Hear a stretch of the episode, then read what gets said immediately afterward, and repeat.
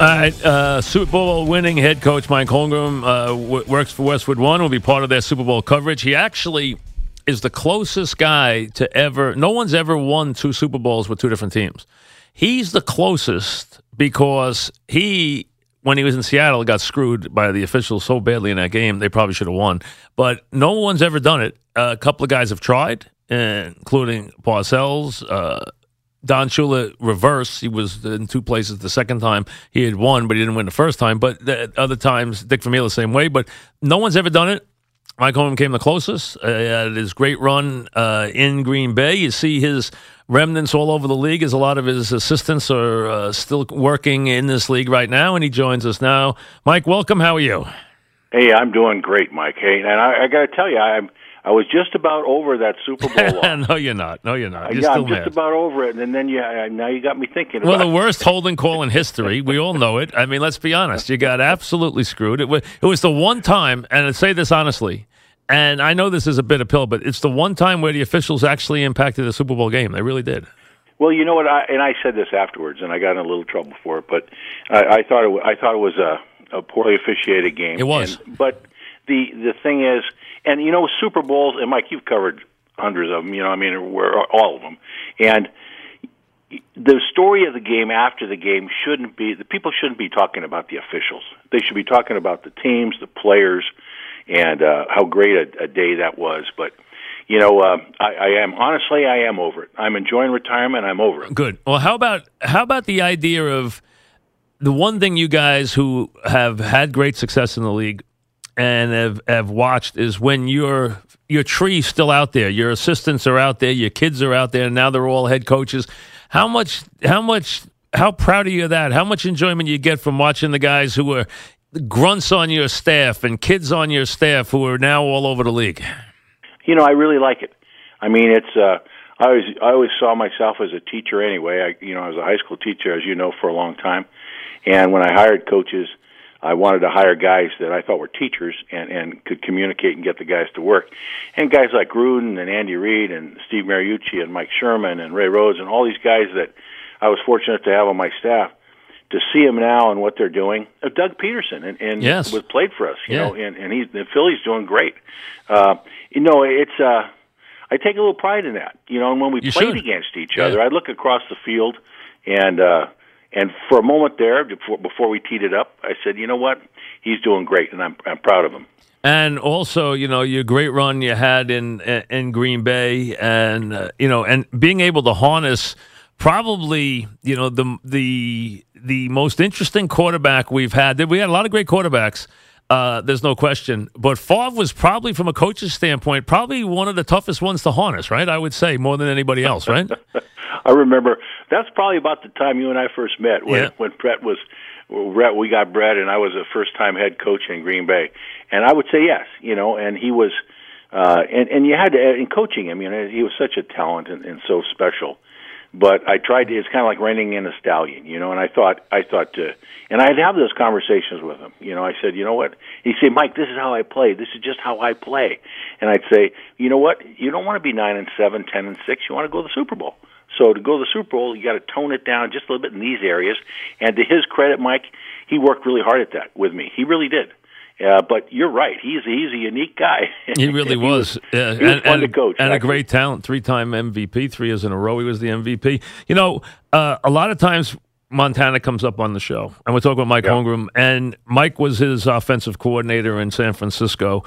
And we talk about how he was kind of the perfect Super Bowl player. What is it, since you are the guy closest to him, who called the plays, who worked with him every day, what is it that Montana brought from your perspective, for the fans who may never have seen him that much or have heard the legend? What is it that Montana brought to the game?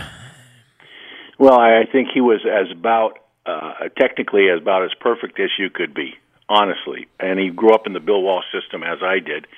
But he was very precise, very accurate. I think his throwing strength was underrated. He could throw it, and throw it pretty hard. And but then his peacefulness, his calm in pressure situations. He had some of his best games in Super Bowls. I mean, he against Denver when we 55-10, he was perfect. I mean, and he did everything, and he was tough. You know, he was not the biggest, strongest guy in the world. And I saw him take little shots to kill the pain sometimes during halftime and things like that. But he always wanted to play and very, very competitive. That was a good way for me to break into the league. And I'd like to say he was no good till I got him. But actually, he was, they watched him at Notre Dame, so they know he was good there. So we're talking with Mike Holmgren. You know, interestingly, when I watch what McVay's done in L.A., it reminds me a little bit of you, because I think the smartest thing he did was go get an older defensive coordinator who he could kind of turn his defense over. And I've used you as the example of having Fritz Schirmer when you could leave the offense to Fritz, the defense to Fritz, and go do your work with your offense and run your team. And I think McVay getting a guy like Phillips and leaving a defense to him has really, I think, made his transition at such a young age to a head coach a lot more effective for him this year. Mike, I couldn't agree with you more, and I stated that. It reminded me of that, exactly what you said, because as a first-time head coach, you know, you were going to run into things that you never even thought about before. At least I think he is, and to have a guy to be able to turn over that side of the ball and trust him, and then also go to him with questions during the week of things that come up. Forget about defense for a second, just about being a head coach, because Wade's been there. Sure. I think it's a really, really smart move, and it's paying off for him. No question. And they look good. They look crisp. He looks very good and comfortable in his job at such a young age. He really does, you know? No, he really does. And I know last year I kind of laughed at people that said Goff was a bust. I really like Goff coming out, and they didn't handle him very well last year. They did everything wrong, in my opinion, that you should do with a young quarterback. But now Sean McVay gets it, and he's got a talent, and the way he's bringing him along, they're a fun team to watch, very exciting football team, and shoot, I don't know how far they're going to go here, but they're setting it up pretty good. You know, doing this show for 30 years as I have, I always mention things that I've learned from different coaches. One of the adages I always used was one you gave me through our many talks. You always told me the worst scouted and coached position in the NFL was always quarterback. That and you've always bought that and said that. So more mistakes are made at that position than anybody else, any place else. Why is that the case? Well, I think what happens first of all in the drafting and the picking of the player, you know, teams get into a situation where they have to get a quarterback. You know you have to have a quarterback to be successful. And if one is there and you need one, but you're lukewarm, but if you pass on him, all of a sudden everyone's upset. All of a sudden you've made a huge mistake. And so there's the pull there to drafts, maybe reach just a little bit on that. Secondly, I think quarterbacks, you know, they have to know so much and there's so much pressure on them that how you talk to them, how you instill confidence in them, early on, because you know this. You know Elway and Montana and all these guys when they were rookies, they were throwing it around just like intercepted. Right. It wasn't good. Yep. Marino's the only guy I could think of that came in and shot lights out right away. Absolutely, you know? Yes. Yeah, he is the first one. How about what Wentz is doing? What an amazing amount of success he's having. I mean, talk about a guy who really, I hadn't seen much of him in college, and look at the way he's playing in the league. It's unbelievable with a guy that you're connected to. Peterson was your guy. I mean, they're doing an incredible job. No, they really have, and I think this is what happened with Carson Wentz. They played him last year, and I've always been a proponent. If you can play, he learns faster playing than he does watching. So you think the young kid should play right away? That's what you believe in, right? I believe that as long as you can protect him a little bit, and he doesn't get the stuffings knocked out of him. Right. So last year, Wentz they started good. He had some great games, but then he also took his lumps last year. But it set the table for this year. He went through all that. Now he comes in. He's seen a lot of the stuff. Doug's handling him beautifully. And now he's just going lights out. And he's got everything you want. You know, he's tough. He's smart. He's humble. He's physically, he's good running and throwing. So they're going to be good for a long time now with him at quarterback. We're talking about Mike Holmgren, who is working analyst for Westwood One. He'll be part of the Super Bowl coverage. He won Super Bowls as an assistant. He won Super Bowls as a head coach. He took the Seattle Seahawks to the Super Bowl, so he has spent plenty of his career around the Super Bowl and has won on every level with it.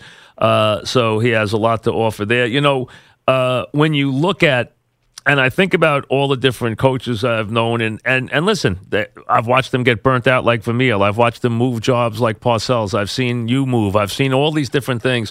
Does it amaze you how Belichick's been able to stay in one place and continue to churn out victories and not have a change or not decide to take a year? Or I think that's got to be the most amazing thing, right? That you can do that consistently for that many years in a row, right? Yeah, no, that's an amazing story. I got a chance to interview. One of the things I do at the Super Bowl for Westwood One, as you know, is I get a chance to interview both head coaches. And everyone's going, what are you going to ask Belichick? Because he's so lively in an interview. You know, he never says anything. Nothing. But we had, because I know him, and, right. and we had some history together. Actually, it went pretty well, and I asked him that. You guys went head-to-head a lot of times, yes. Yeah, and I said, hey, you've been doing this a long time, been so good. I don't know how much more there is to do that you haven't done already. What's the end game? And he just said, hey, I love what I'm doing every season. You know, he said all the stuff, and I believe him. I don't know what he'd do. You know, he's a little cranky. You know, right. I don't know what he'd do if he wasn't coaching football. But he's an interesting man, and what he's done is remarkable. I mean, it's really remarkable. It's amazing to stay in one place. You know, all you guys wear out your welcome somewhere. I mean, it just happens, or you get bored, or you want to move, or you've accomplished what you wanted to do there. He stays in one place with one quarterback all these years. I think, to me, that's the amazing thing, is how long those two guys have been together. No, I know. And I was thinking, I've thought about this before, if Tom ever decides to retire, you know, it wouldn't surprise me if Bill did it at the same time. The thing was, Bill was in the perfect situation. When he got there, you know, he was given control. And for a coach, you know, I've been in a situation where I was fortunate enough to be with Ron Wolf in Green Bay, who I learned from. And then when I got in Seattle, it was a little different. They messed around with the people that were, and so it became kind of hard sometimes. Right. And so Bill doesn't have to deal with that. You know, Mr. Kraft and his family and the people that run that place, they hand him the ball. Say, you do this. Now, of course, they own the team, and so that helps. And then if you got the quarterback, as good as Tom Brady, that's good too. It does. You know, it really is the hard. You got to have. As a head coach, you always have to have the quarterback, but you got to have the ducks in a row, right? You got to have a front office you can deal with, and you got to have an owner that wants to win. If you have those two things, you got a chance, right? Yeah, and I said it. You know, it's when I get frustrated here in Seattle, as an example. I said, you know, it's hard to win a game. It's so hard to win a game that I'm fighting the battles there. I can't fight the battles inside the office. That doesn't work. It's too hard. And I think that's what happens to coaches at times. When you get in a situation where either you have total control, or like Bill, or you're working with people that no one really cares who gets the credit. Because if you win a Super Bowl, there's enough to go around to everybody. And I tell that to players, I tell it to my staff, I tell it to everybody. You've been offered a million jobs since you left. I know now you're settled in and you're not going to do it anymore. You got a lot of things to keep you busy. How close did you come to coming back? Did you come real close? I did. You know, I really did. I had a nice visit with Woody Johnson, and was going to fly back to there a couple years ago to look at things over. And Kath, my wife, we've been married 46 years. So you came close to You came close to coaching the Jets? Well, I came close to for a serious discussion. You almost came close years ago. I remember when Dick Steinberg was going to hire you. He wanted to hire you, and Eddie gave you enough money to stay one more year in San Francisco. That was the crazy time. I didn't know what I was doing then, but yeah, Dick Steinberg was a great guy. He wanted to hire you. I remember that. He's the guy. He wanted you. He would have been the right choice, and you stayed one more year there, and then went to Green Bay. But you came close to almost coaching him again. Did you give it serious thought? I gave it some thought for a couple, 3 days. I was at my house in Santa Cruz, California, in my cabin, you know, I like Mr. Johnson a lot, and you know, you get phone calls when you're older. You get phone calls, and they're talking about you. You get flattered. You get your ego stroked. And you go, maybe, hey, yeah, I can do this again. But Kathy said, you know what? I love you to death, and we went to Cleveland. I've always been with you, but now the kids are all here. The grandkids are here. You go, and I'll visit. We'll do those things, but I'm not going to move into New York. And then I said, that's never worked for us. So that was kind of the final straw. And you know what? It was probably a good. It was probably the right thing. Do you regret not coaching in Cleveland? I have had thoughts about that, Mike. Really, because I always thought you were going to come down and coach there. Yeah, I was when I got there, and Eric was there, Eric Mangini, and who was a good guy, but it didn't work, and then I had to replace him. And I asked the people who were involved in the search committee there. I want to be objective about this. And I had some guys that were real honest with me. And I said, we have a list of coaches we're going to interview here. Can I throw my name into the hat? And don't tell me now. And so they came back and they said, absolutely. But the more I thought about it, I don't know. You make these decisions and I don't like to look back on stuff, but I learned this, that the front office, if you're the president like I was or somebody like that, and you're watching the games from upstairs and you can go, oh, they shouldn't have done this, they should have done this, but you have no control once the game starts, none. And so at least when I was coaching, I felt responsible for what happened on the field. That's a hard job for you. It was a hard job for Bill Parcells. It's a hard job to be up there and not have any control over the team, right? It was hard for Lombardi. Couldn't stand it the one year he did it. I mean, it just becomes too frustrating, right? You see things you don't like at practice, and you don't say anything. You see things you don't like during the game, you don't say anything. It's too hard, right? Yeah, it is. And I talked to Bill about this a lot, Parcells, before I took it, and what I thought would happen. And it didn't, and I kind of understand it more now. I thought my office was right down the hallway from the head coach's office. I thought, like on a weekly basis, he might come in and we talk football. What do you think about this? My experience, maybe I could help. Right. And what you learn is they don't want to do that. No, they want to do it themselves, right? It's their own show, right. And they don't want they don't want me to think that they don't know what they're doing. Right. Two, they want to run it themselves. And now I get that, and that was a frustration for me while I was there. Have you seen the Pac-10 quarterbacks a lot this year, Rosen and Donald and those guys a lot? Have you seen them? I've seen Donald. I haven't seen Rosen all that much. What do you think of Donald? I think he's good. Yeah, I think he's good. He's physical. He throws a great ball. He's real skill that way. But, I'm not to rush a guy out of college early, a young guy, I think it's hard. But listen, he has a chance to make a pot full of money, I guess, and that's what guys are doing now. But he's good, really good. Mike reminds me of Roethlisberger. That's who he reminds me of a little bit. Big strong guy. Yeah, strong guy, and his teammates love him too, which you like to see too. They do like him. Well, you know what I heard? I read up on him after it was my alma mater, so I read up on him. Absolutely, you were a quarterback there. Yeah, and so he is. He's a really good guy. He doesn't take himself too seriously. He's not all caught up in all the L.A. stuff and the things that can happen down there.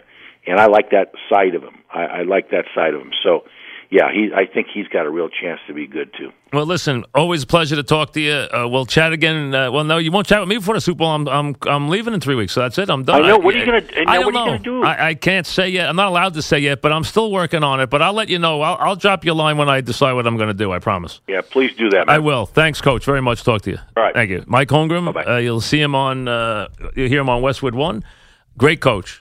Very good offensive coach. And, BYU background under Lavelle Edwards. Coached a little bit there. Was a USC quarterback. Coached a little bit at USC. I mean, at BYU. Andy Reid was a lineman at BYU. Then went to the Niners under Bill Walsh. Was the offensive coordinator for Montana. Actually, he doesn't remember this, but probably doesn't. But he came to me at the Super Bowl when Dick Steinberg was trying to hire him and asked me, did I think he'd like New York?